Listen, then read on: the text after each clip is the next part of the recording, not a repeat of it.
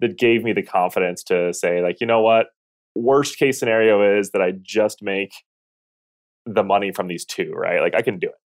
I remember my very first month, we billed like $2,000, which freelance is cool, but when it's $2,000 and that's the only money you made and you've got like student loans and a house and car payments, a little dicey.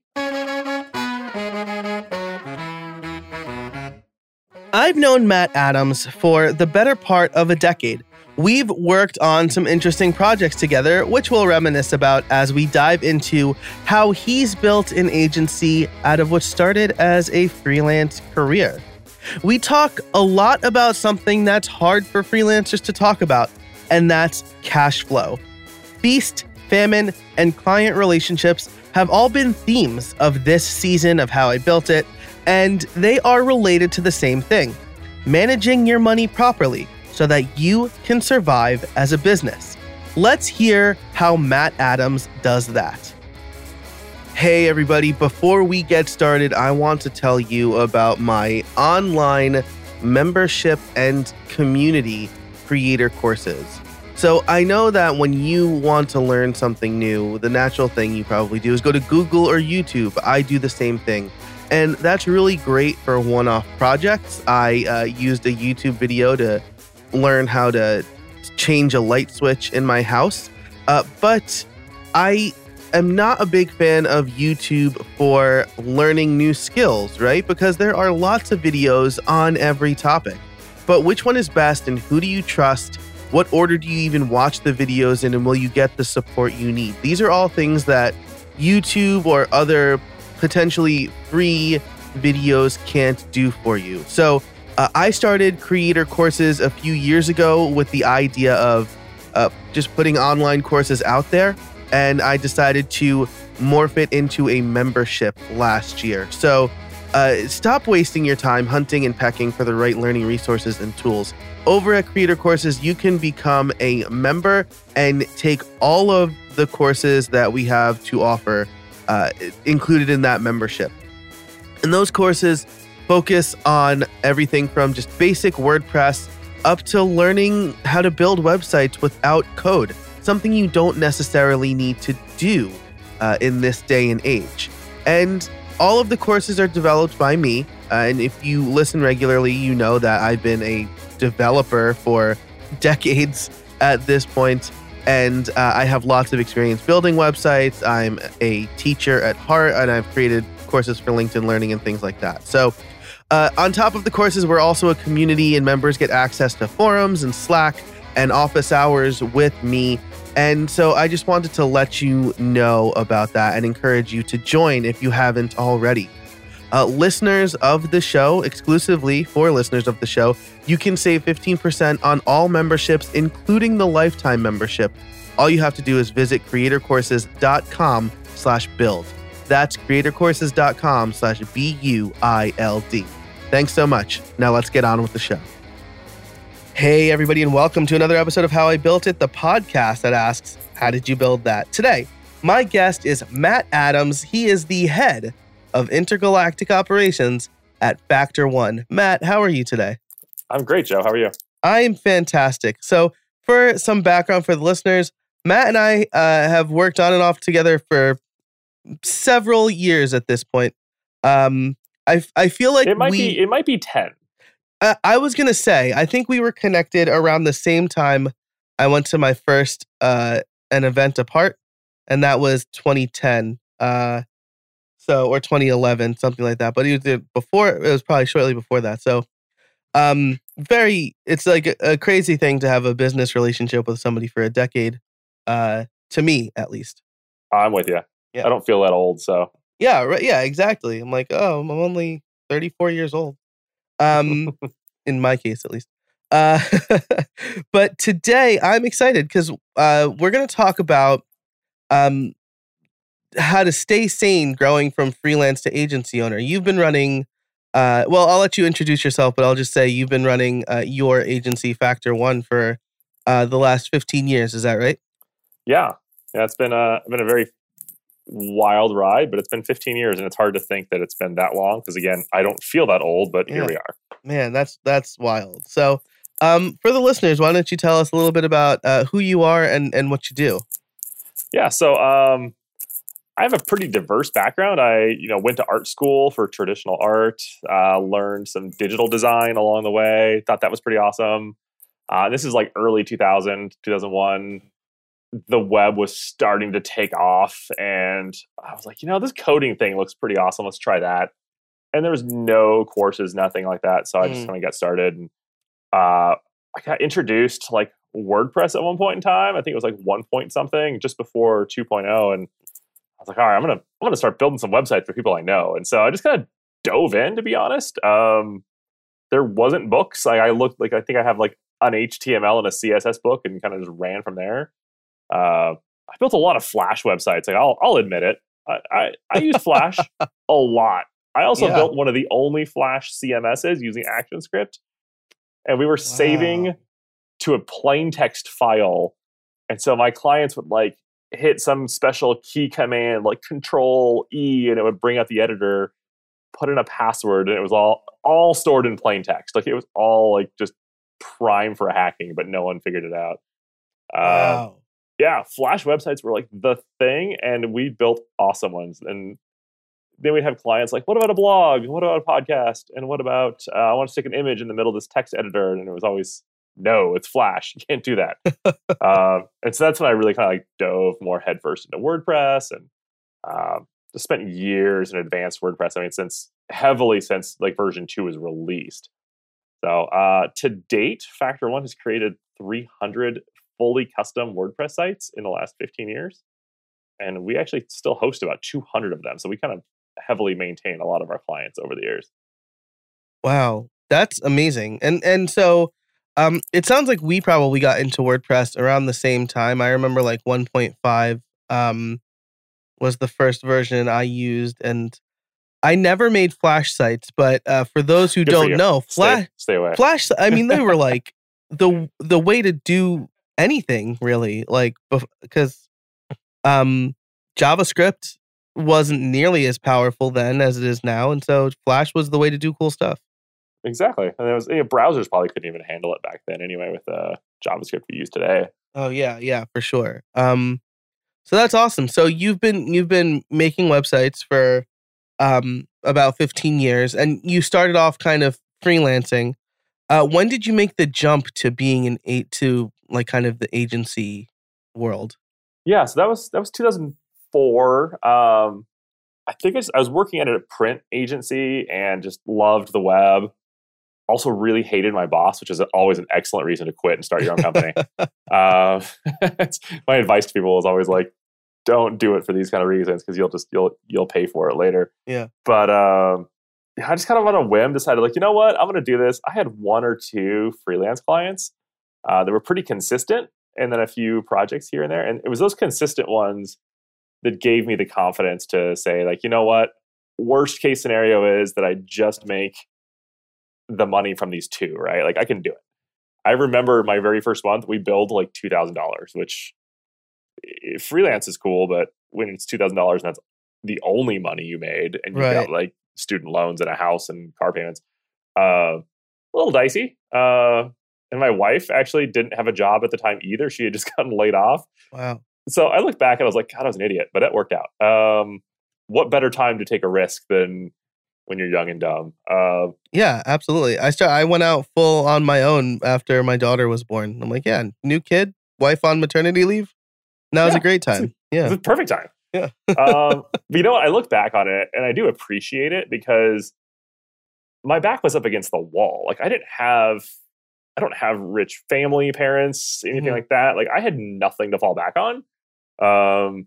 And so it was one of those like just hustle and grind and get it done, because there's not a plan B. There is no option. There is no there's no backup plan.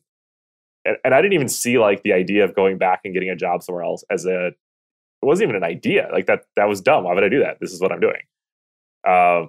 So it really forced me to be all in, which I do appreciate and still would stand by today of like, you know what, be all in or don't do it. Contingencies are just, they give you a reason to hesitate, I think. Yeah, right. Absolutely. You have, they talked about that in like a Friends episode, right? They told Rachel to quit. So that she had the fear to actually pursue a job she wanted to. Absolutely. And yeah, it's the same, right? Like you have, when you have real stakes, you got to make real decisions. And I think that's part of the conversation we're having today, right? Is, at least for me, when I was just kind of freelancing, I was like, yeah, you know, I'll charge this, I'll make some money, I can support myself. And now I'm like, I need an actual income plan because I have a house and a kid and another kid on the way as we record this. And right, I heard. Congratulations. Yeah. Oh, thank you very much. We're super excited. And just, I can't just be like, oh yeah, I'll just charge like $2,000 for this website and it'll be great and I'll keep most of it and then pay a little bit for taxes. Yeah. Like I'm not a big fan of hourly rate pricing. Mm-hmm. I probably haven't done hourly rate pricing here at Factor One in probably 14 years. We started that way maybe initially, but quickly moved on to more of a project rate. But even then, like so many freelancers don't even know what their hourly rate should be. Yeah. They just kind of pick, they'll ask around and see that what their friends are charging, and they'll use some sort of justification of like, I'm better than them, or they're better than me, or they've been doing it longer so they can charge a little more, I'll just be a little less than them. Or it's a competitive thing of, I want to be a little less than the guy next door so that I can win the job. And so we end up with an entire ecosystem of freelancers who have just made up baseless dollar rates. And they're like, you know, it's anywhere from $50 an hour to 100 and something an hour. And most of them have no real foundation where they came up with that number. And so I actually do a little bit of like workshops here and there, here in the Phoenix area for AIGA, which is the professional design association. And there's chapters in every city, but here in Arizona, I kind of pioneered the business of design model of like, let's teach freelancers how to do this. I ended up creating a calculator because so many of them had no clue. And so I just worked backwards. I'm like, how much do you need to pay yourself to live? How much does it cost for your software, your Adobe, your hosting fees? Like, what are you paying every single month? So I actually built out an entire worksheet, and I can actually share it with your in the show notes, Joe. But it's, you know, really great to just work backwards and then even pick what do I want my profit to be? Like, I want to make make this dollar amount this year, but I also want to have like a bonus. I want to say like, if I get this number, I want it to be a $10,000 or $20,000 bonus in the year, and call that my profit. So really treating yourself as an employee, that's a cost of goods sold. And then you have your owner bonus on top of that. So even as a freelancer, you can think with that mindset, and it works backwards. And the other real key thing is knowing your actual hours are available in the week. Like everyone's like, oh, there's, you know, I'll work 40 hours a week. Like, when are you going to do invoicing? When are you going to follow up? Mm-hmm. When are you going to work on your sales and your marketing and go to that event and, you know, meet with that client? Like, is that all billable? No, it's not. And so you got to really think through like 20, 30 hours a week of true billable time. I mean, we're an agency, we have a, staff of 5, and we're sitting here and I know that my production staff is only truly billable 25 hours a week. We're not here 40. We run a little bit of a different kind of a work model here where we only work about 35 hours a week. We kind of just take half day Fridays and get out of here early. Nice. And then Fridays in general are learning days. So we actually use them as in-house time, developing new projects, new tools, new resources, reading, sharing, teaching, kind of just growth days. So I only have like 4 working days, and then you guys still got to account for meetings and stuff. And so I'm saying a full-time production employee is only available 25 billable hours a week. And I find that's shockingly accurate for freelancers too, is that you only have 25 hours of actual production time unless you're burning the candle at both ends. Right. So you got to work backwards off of 25, not 40 or not 50. 50 billable hours a week is unsustainable. And so you got to work backwards off that like 25 or 30 number, and that's all you're available. And is it, what's your number? And once I built the calculator and used it myself, I was actually shocked. We had to raise, because we're not hourly, but I had to raise my kind of baseline of like, oh, we should, we need to pad our numbers a little bit more. I'm not accounting it, the right number. Yeah, so that's super interesting. You raised a lot of really good points there. The first being like, figure out what you need to make to live, right? I mean, that's like, if you go into a full-time job, you probably have an idea of how much you should make in a year. You're not just going to be like, oh, well, it seems like I should make this much. You need to take a job that will pay you what you can to live. The same thing, as you said, should go with freelancing. You need to figure out how much money you need to make, or if you are leaving your job, can you replace your income, or were you getting more than you needed to get paid? And so what can you live on up until that point, and pay yourself accordingly? I read a fantastic book a couple of years ago and I immediately implemented the system, but Profit First. That's where I got some of the model from. Love that book. Yeah, so good, because it really makes sure that you are paying yourself and you're putting a little bit of money aside for a bonus. And my first bonus of the quarter for 2020 is going to go partially to our baby moon of sorts. We're going to Disney World. Nice. And we're going to go. I'm a huge Star Wars fan. I'm going to build a lightsaber at Galaxy's Edge. It costs $200, which seems like an outrageous amount for me to build a lightsaber, but I love Star Wars, so don't at me. But this is money that like my family's never going to see. My business is not reliant on it. It's like legit just money for me to have fun with, and I will have a lot of fun doing that. Absolutely. No, that's the way to think of it too, is that profit first mindset. I mean, we don't run hourly, but we still try and calculate the work we do loosely in hours. We need to know that I'm not wrong. We try and bill actually not even project-based. We've moved a little bit past that to a little bit more evaluation-based. Like, what's this worth in terms of an investment? If I can provide to you millions of dollars worth of revenue with the work that I'm doing, isn't that worth 5 or 10% of that millions of dollars, not $20,000, because that's what the hours come up to. But we still want to double check all of our hours. I want to make sure that I'm not wrong in some of that space. And so we will still run our hourly calculations like, hey, this project is 250 hours, and it's going to take this many weeks to produce that 250 hours. And then I know that my minimum billing on that is at least my hourly rate plus 25%. So I could say, hey, this $10,000 project really does need to be, closer to $12,000.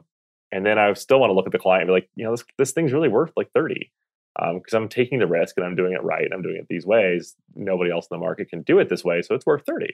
But I still started with my baseline hourly rate, and I still started with profit in mind. Those are line items on an Excel sheet for every project we take in. And the profit is the first line. What profit is here? Yeah. So I think that's fantastic. As a freelancer, I wish I would have thought that way. It was usually just like, what's the minimum I can bill for this? And I really undervalued myself a lot. I would say like, this takes me 10 hours, but I should have gone faster. So I'm only going to bill for 5. And so I shortchanged myself a lot just from a poor mindset. I wasn't really a negative person. I've always really positive, but for some reason or another, I kind of had like a devaluation of my own self. And so it took me years to get past that. Yeah. I mean, I had a conversation with Nathan Ingram. His episode is aired last week as this episode comes out. So, but we talked about how like we like to help people, and how do we reconcile that with kind of charging, right? Because we want to help people get their website up and running. How much do we tell them or help them with versus what do we bill them for? And it's the same kind of thing, right? Like, especially when you like what you do, these are all things that you really need to think about. It's tough because I'm there too. I was really raised with a helping others mindset. I get a lot of personal value out of helping people. So what I've had to do is I've had to separate business from personal missions. Business exists to create revenue for the owners, to create payroll for the team, and to create a product for the customer. It doesn't exist to give you personal self-worth. It doesn't exist to give you a pat on the back that you didn't get as a child. It just can't. Because at the end of the day, these customers, as lovely and as amazing as most of them are, I love some of my customers. I've had customers for 10 years that if I am in town, I will make plans to see them. I will fly just to have lunch with one of them. I was in Chicago a week or 2 weeks ago, right before Christmas. I was in Chicago, and it was just one of those clients. I was like, hey, we'd love to just chat before the holidays and plan out some stuff and just have lunch. I flew to Chicago, had lunch, met with the client for an hour, flew home. Worth it. But at the end of the day, these people are still in it for their business. They're here for them, their missions, their objectives. And they're not technically your friends. And you need to keep that at bay, because while you are really friendly and can be really close, there needs to be the ability to sever that relationship at any point in time. That's not really the way you think of friends or family. But in business, that's the way it is. Someone will just, hey, I'm going to hire somebody else.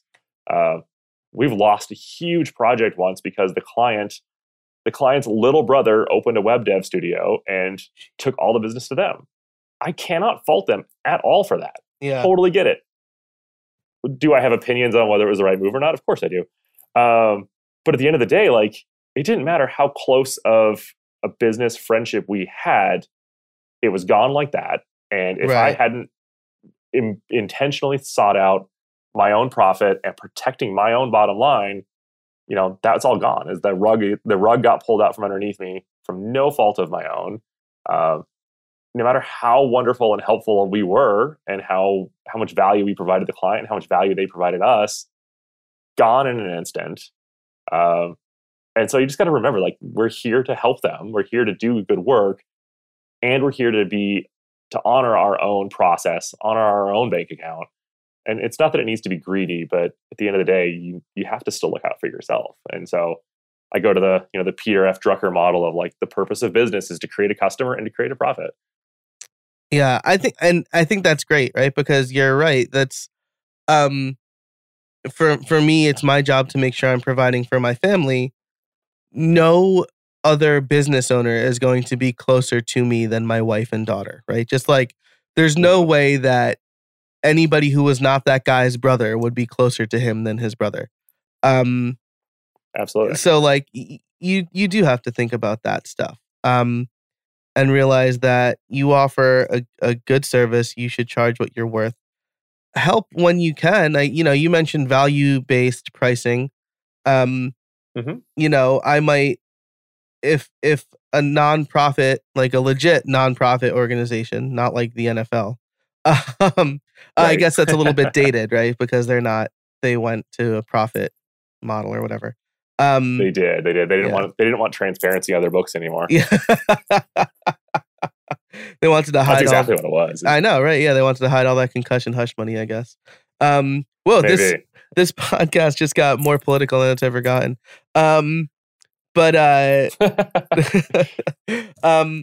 mean, a legit nonprofit, if I can do something for, I don't know, 20% less than what I would normally charge because they actually need it, then yeah, I'll do that. But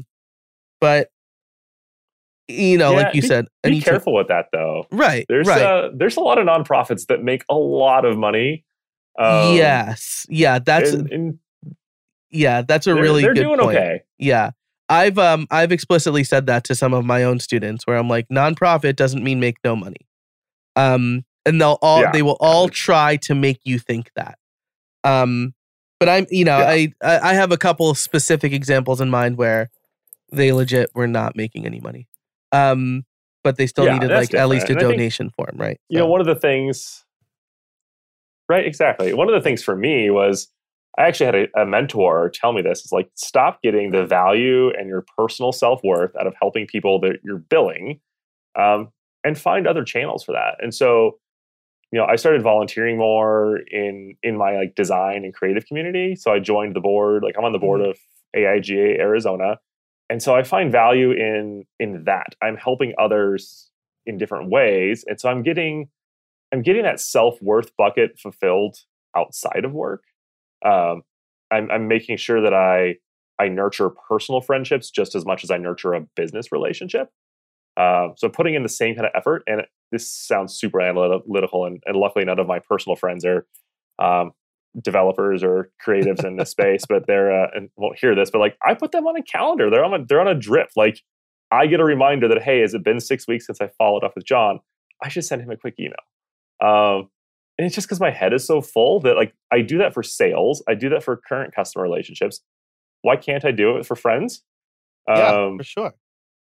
So, you know, I'll put them on, like a nurture campaign, right? Like it sounds so, so formal, but, you know, there's just, we're all busy and you see each other on social media, but you forget to stop and say, hey, let's grab coffee. How are you? Like, let's really slow down, not just like each other's posts on social. So I have to give myself those nudges. Otherwise I might forget because all of my other nudges and pushes on my CRM are for business relationships. Yeah, that's really, I mean, I think I'm going to steal that. One weird trick you learned on this podcast. Yeah, right? Because I mean, that's perfect example. My friend Kat, one of my best friends from college, texted me after, you know, I posted online that my wife is pregnant again. And she congratulated me and she asked how I was doing, and I, for the life of me, could not remember if she was pregnant with her third.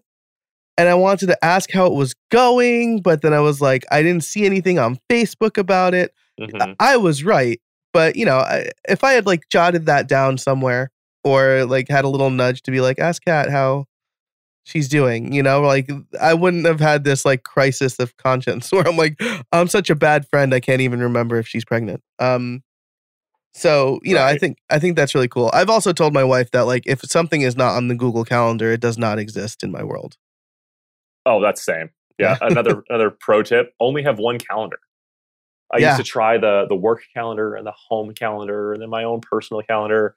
Like if I'm off to the dentist, I'm off to the dentist. Like I shouldn't be available on my work calendar just because I'm personally doing something in the middle of the day. And like I know, Joe, you use Calendly. Like Calendly can only sync to one calendar. So right. I live out of one calendar. I just color code things. Like, hey, the purple things are home and the green things are personal and the blue things are work. And that's the end of it. Yeah, absolutely. If something is taking up my time, it is on my one calendar. My wife has her own that is synced with mine. But if it's like something that, you know, if we're going to like a concert or something, it goes on both of our calendars. Hers is mostly used for her work schedule. So I'm just talking about freelancers and calendars, like calendar out your sales time and your marketing time and your networking time and your internal production time. Because that was something that I just constantly would just back burner and forget for the sake of production, because production's billable. If I can get this project done, I can bill the client. And that's money in the bank. But I would do that at a cost of skipping a networking event and not going to this seminar or this workshop that I wanted to go to. I'd skip out early on a WordCamp maybe and go do work because that was important. You know, don't confuse short-term gains for long-term goals, because if I skip networking and marketing events, well, while I'm busy now, that means I might have a lull in 3 to 6 weeks or 3 to 6 months that these projects take to get in. And so I've gotten really diligent on my calendar to actually book out sales and marketing time. And so I have a, I try and review it every 2 weeks to know what's going on. And so I look every 2 weeks to make sure that I have the right networking and the right events on my calendar. And if I don't, I will still block time to do my own networking. Like if there's not a networking event next Wednesday when I normally have one, great. I'm going to block that time off still, and I'm going to go through my CRM and touch anybody who I haven't reached out to in a while. Yeah, that's great. So like plan for that time, because like again, you can only work 25 hours a week, or you should only work 25 to 30 hours a week. Fill the rest of the time with your accounting time and your personal time and your time to work out and rest and, you know, go to the movies, but also, you know, that sales time and that, you know, nurture client time. Today's episode is brought to you by Smile and their product, Text Expander. Save time typing and boost your productivity with Text Expander. You know, I'm all about automation, and Text Expander is a great way to get started with automation. It allows you to create your own snippets for repetitive text you tend to use everywhere. Add the text, create a snippet, and boom, save precious time and keystrokes. One of my favorite snippets is for my address. So instead of typing out my full address and risking typos, I simply type $ADDR and Text Expander does the rest, filling in my full address for me. I also have snippets for my street, my city, and my zip code. But that's not all Text Expander does. With its advanced snippets, you can create fill-ins, pop-up fields, and more. You can even use JavaScript or AppleScript. Another one of my favorite and most used snippets is when I type PPT. That will take whatever text I have on my clipboard and convert it to plain text. So I'm no longer fighting formatting when I copy from a Word document, a Google Doc, or a plain HTML page, like a website. I also use it for common links, email messages, which I can completely customize with fill-ins and drop-down menus, and even date calculations. I'm currently writing a book, and Text Expander has been instrumental with that. Text Expander is available on macOS, Windows, Chrome, iPhone, and iPad, so pretty much anywhere you do computing. If you've been curious about trying Text Expander or automation in general, now's the time. As a listener, you can get 20% off your first year. Just visit textexpander.com/podcast and let them know How I Built It sent you. That's textexpander.com/podcast for 20% off your first year. And now, back to the show. There are a couple of things where we can totally bring it right back. And one is calendar out your time. And the other is, I want to ask you about kind of time tracking and maybe the tools you use. But let's talk about calendaring out your time, because I very recently just started aggressively time boxing. It's not that for this 1 hour, I'm going to do this one thing, but it's more like, I mean, you saw my Calendly, right? So I only record podcast episodes on a specific day, and that day is dedicated to podcasting. So I don't have to context switch or anything like that. If I have like business meetings, I'm going to really try hard.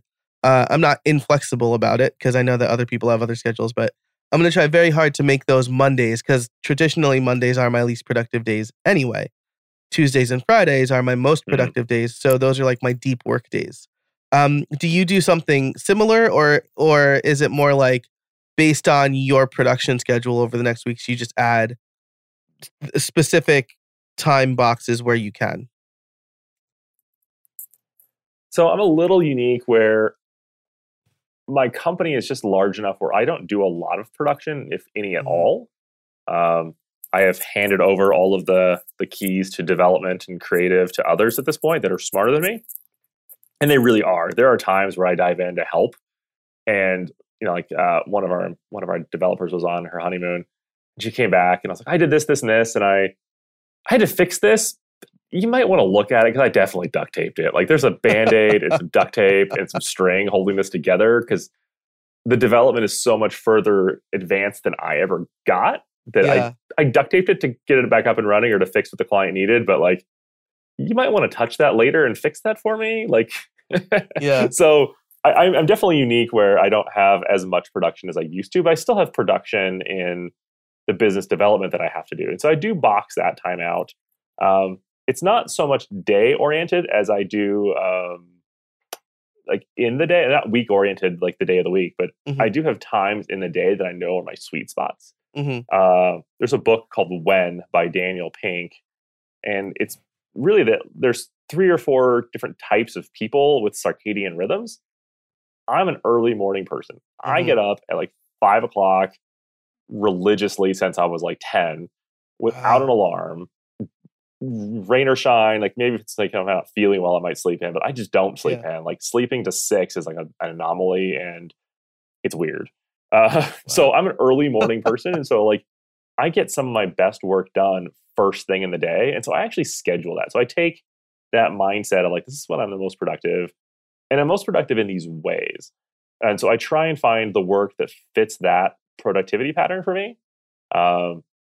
And then obviously I have to deal with the fact that not everyone else is up at 6 a.m. ready to chat on a phone call like I am. So I find other things to do, or I have clients all around the world. So I will make sure I'll make 6 a.m. phone calls to clients on the East Coast because they're 2 or 3 hours off from me.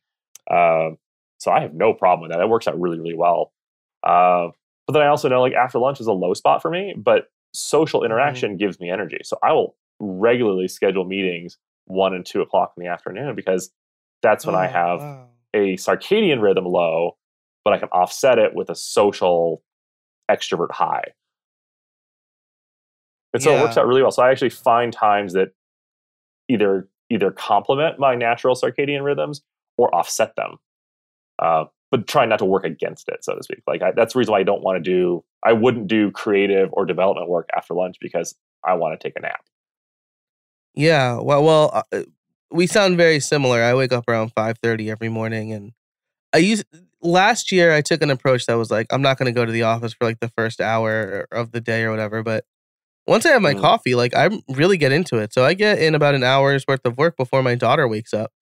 And then I really like what you said about like maybe scheduling meetings for like right after lunch, because I'm the same way. I feel like I got shot with a tranquilizer dart like right after lunch. Right. And you know, those social interactions also help me. So I'm going to link that book in the show notes. Different. So yeah, and everyone's different. There's people who are just the most productive in the evenings and at night, and awesome. That's when you get your production work done. That's when you can get your invoicing and your accounting taken care of. You still got to find that time for meetings and such, but you know, schedule a nap. Like I believe Winston Churchill was big on naps. Like, yeah, and even the biography of Benjamin Franklin was like, work till 3, take a nap, take a nice long bath, and then wake up and do more work. And like, that's what worked for them. Like they didn't have a 9-to-5 dictatorship of a job schedule. And so as freelancers, I mean, if you're moonlighting to a regular day job, you know, you can use some of that to your advantage. You can say that, hey, I'm really productive from 10 p.m. to 1 a.m. and just work around that and embrace it. Stop trying to fight it so much because of, you know, social norms as much as you can. Still some things that, you know, Target's still only open regular business hours. And but, you know, there's some things you got to work through. But I have a friend who's an insomniac and just has just terrible sleeping patterns. And she's like working at 2 and 3 a.m. all the time. And so as a freelancer, actually, it works out really, really well for her because she's able to get a ton of work done. And, you know, in her case, she found that partnering with agencies solves a lot of that problem. So she became an outsource, like just overflow work for a couple of different agencies in town, so that they're doing the meetings during the day. They're talking to the clients during the day when she's sleeping and able to like knock these things out in the middle of the night. And so she found partners to help her in that space so that she doesn't have to go to a meeting at 2 p.m., you know, because she works so late. So, you know, it just works out really well, you know, for whatever works for you, and find ways to complement that as much as you can. Yeah, that's brilliant. And it's like one of the things that's afforded to freelancers or, you know, small business owners. So we've been talking for a bit about a bunch of things.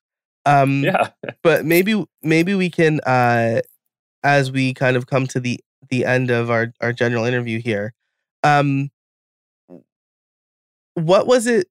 Let me start here. If somebody is a freelancer thinking of making the jump to agency owner or even bringing on a single employee, what do you think are like the main two things they need to do? Yeah, so you cut out for just a second, but you were asking for the main two things they need to know about or need to plan for when they're jumping from kind of freelance to full-time freelance or freelance with an employee? Yeah. So if they want to start an agency or even just bring on another employee, what's maybe the first two things the freelancer should think about? Definitely think about overall cash flow and forecasting. So when you take on all the extra expense of another employee or even just yourself going full-time where this is your only source of income, you really need to make sure you have 30 to 60 days pipeline in front of you. It doesn't have to be cash on hand, but it needs to be like committed. It needs to be a contract. It needs to be an invoice that's maybe net 30, something, somewhere where along the lines you can look and say, hey, it's January. What money do I have in February? And where is there a gap? That's where so many people get in trouble, is they just don't have enough of a runway, so to speak. You know, if you think about like startup space, having a runway is the most important thing. And the bigger the team, the bigger the runway is necessary. And so, you know, we've had a couple ups and downs throughout the years. And I went through, I mean, I had staff through the 2008 recession. 2017, 2018 were hard years for us as well as we transitioned and pivoted a little bit. Same thing. I had to watch that runway like a hawk. Like I knew exactly when invoices were due and when payments on things were due. And so that cash flow forecasting was the most important thing that I had to deal with. And I would find and leverage projects that, hey, if you pay me in 15 days, or if we get started now, I'll give you a couple $100 discount or $1,000 discount on this project, because I was betting against cash flow. And so, because I knew that, so I wouldn't, be a stickler for that dollar of like, hey, it's a $20,000 project, the end, where I could say, hey, you know what, we can get started a little earlier for you. Or if you're willing to maybe make, instead of making 2 50% deposits, let's do thirds, let's do quarters, but you got to do it now. So I would actually leverage those kind of accounting tools to help mitigate any of my cash flow issues. So if I knew that, like, hey, I've got payroll in a week and a half and I'm $1,000 short, what can I do between now and then to get $1,000 in the door, cash on hand? So that was one of the biggest things, just always being aware of that, because you're now in a business owner seat. Like, you aren't just production, especially as a just getting started. You're easy to be production and then hire somebody else to also be production. But you have to watch cash flow even more, because now you just doubled your overhead most likely. And in all of most creative agencies, development shops, we're so staff heavy. Like, our biggest expenses are people. The office is cheap, the internet's cheap. Adobe licensing isn't that big. I mean, I guess it is an arm and a leg. Relative Adobe. To like buying a storefront, though, it's not. Exactly. Yeah. Having inventory. Like, we don't have inventory, and I, huge props to anyone who starts like a restaurant. You have inventory that literally expires in 2 days. Right. So here it's like people is the most expensive thing, and so you need to make sure you watch that. So, one big thing for us that's been super helpful in that financial space is we are working off of last month's income. So, we're recording this here in January. My January payrolls, my rent, my everything else here is built on being paid with money I earned in December. So the money I'm earning now in January is money for February. And that's an invoice standpoint, not just actual cash on hand.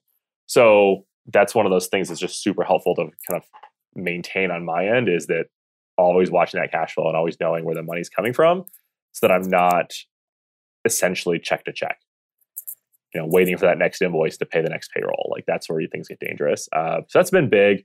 The other thing is just the right paperwork and just the right communication along the way. Like, we document everything. I will not take verbal approvals. If they approve something on the phone, I'm like, great, you know what? I'm going to shoot you an email. I'm going to ask you for X, Y, and Z approval, and I need you to respond back yes.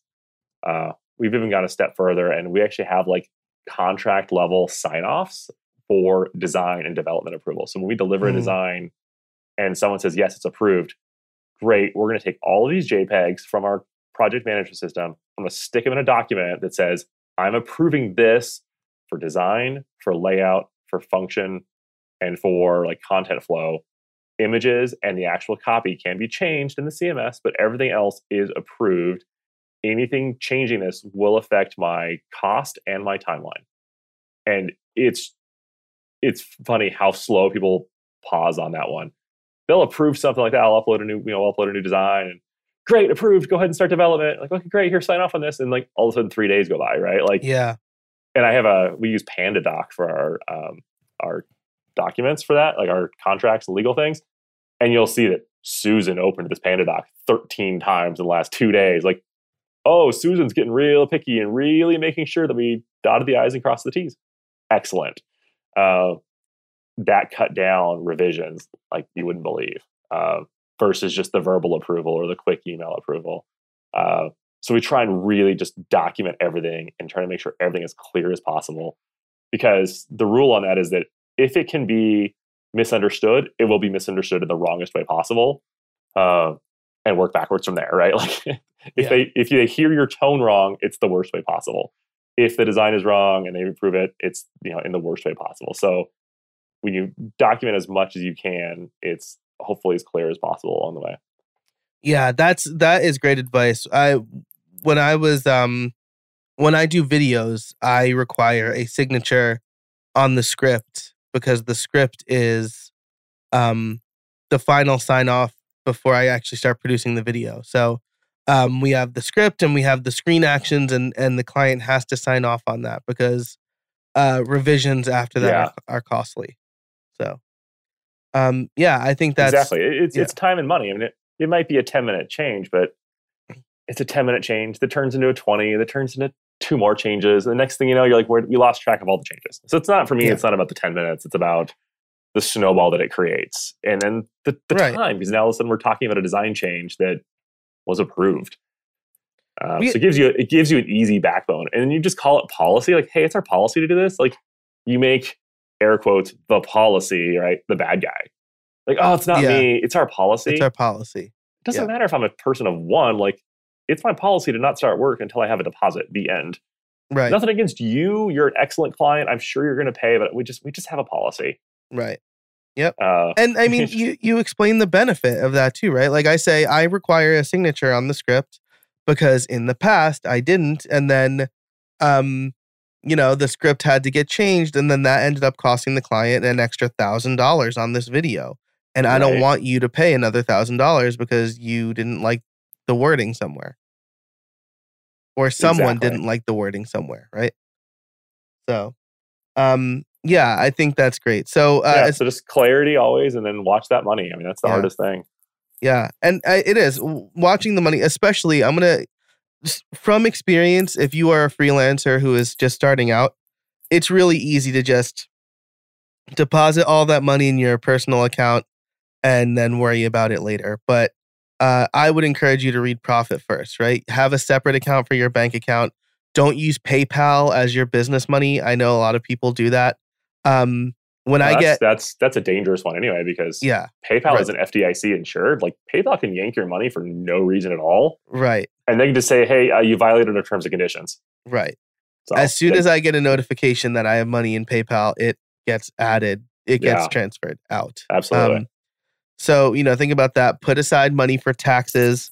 That's really important. And that's something that could bite, new freelancers. And that runway, runway was something I was very cognizant of, especially when I went out on my own. I explained to my wife, we've got 6 months runway. If I make absolutely no money, I will find a job before our runway runs out. Well, there's another factor there on runway is like, well, I have 6 months of money, but when do I need to start looking at the job site, right? Like, is it a 2-month job window? Like, okay, great. So you have 4 months of true runway, and then 2 months of, the overflow runway, the emergency runway, right? Yeah. Yeah, exactly. Yeah. So, awesome. Well, this has been, I think, a really helpful conversation. We talked about time, managing your time, watching that cash flow, and some important staples that you should do when you take this from maybe like a hobby to a business, or just a side gig to a business. I do need to ask you my favorite question though, which is, do you have any trade secrets for us? Trade secrets is a tough one. I get asked on a regular basis, we've been doing this for 15 years. So like, what's your secret? My secret is like, show up and do honest work. Like, it sounds kind of ridiculous, but in the web space and creative space, like, we are full of flaky people who will just like disappear. I rescue clients so often from bad designers, bad developers who just disappeared, who just stopped wanting to do the work for whatever reason. And so we win work and we keep work because we do what we do exactly what we say we're going to do, on time and on budget every single time. It's really hard to beat, but the bar is so low. Like, so that's my, it sounds like a terrible secret, but trust me, if you start being the only one in your neck of the woods that's doing this, you will rise above everybody else. I'm not a better designer or a better developer than anybody else. I'm a hack at best on most of these things. I'm self-taught PHP. but I had more web development clients and more web design clients than most of my friends because I just showed up. I was honest, like, hey, I don't know how to do this. I'm stuck. Give me a couple more days. You know, so we would just constantly win new clients, and then we got referrals that way. Like, oh, they're super honest, and they're able to help us no matter what we did. So yeah, super little secret, but just, you know, be there, show up, do what you say you're going to do, and deliver, and you'll go far. And that's where most people, you know, that's what separates most people from winning and failing. Yeah, I agree wholeheartedly. Right, we've both probably had people where they've come to us and they said, yeah, the last guy just disappeared. Right. Like, he left money on the table. Why? Yeah, what's wrong with him? I don't know where all these people are going, but you know, when I tell my clients, if you hire me, I am here till the end. So, you know, I think that's really good. Show up, do honest work. Matt, I really appreciate your time today. Where can people find you? A number of places. I'm on Twitter and Instagram as Matt Ada, just ADA. Factor1studios.com is my company site. So that's probably the couple best places for me. Awesome. I will link to those and everything we talked about in the show notes over at howibuilt.it. Matt, thanks again for coming on the show. I really appreciate it. Absolutely. Thanks, Joe. Thanks so much to Matt for joining me today, talking about cash flow, managing your money, and figuring out how much you need to make to survive as a business. I will definitely link to the calculator he mentioned over in the show notes, all of the show notes. You can find them at howibuilt.it/161. I also love how he talks about the importance of contracts. Last week, we spoke to Nathan Ingram, who just launched his own contract over at monstercontracts.com. So I love that Matt is reinforcing that. And of course, his trade secret, show up and do honest work. Do exactly what you're going to say you're going to do. I think that is so important because good marketing is fine, but reputation is finer. Now, if you liked this episode, be sure to subscribe to it in your podcast player of choice. Leave a rating and review over at Apple Podcasts. It really helps people discover the show. If you want to learn a little bit more about what I'm doing these days with my courses and my memberships, over at the show notes page at howibuilt.it/161, you can get a free PDF on 5 tools to help you build websites faster. And who doesn't want to do that, right? So definitely check that out. Again, the link is howibuilt.it/161. Thank you so much for listening. And until next time, get out there and build something.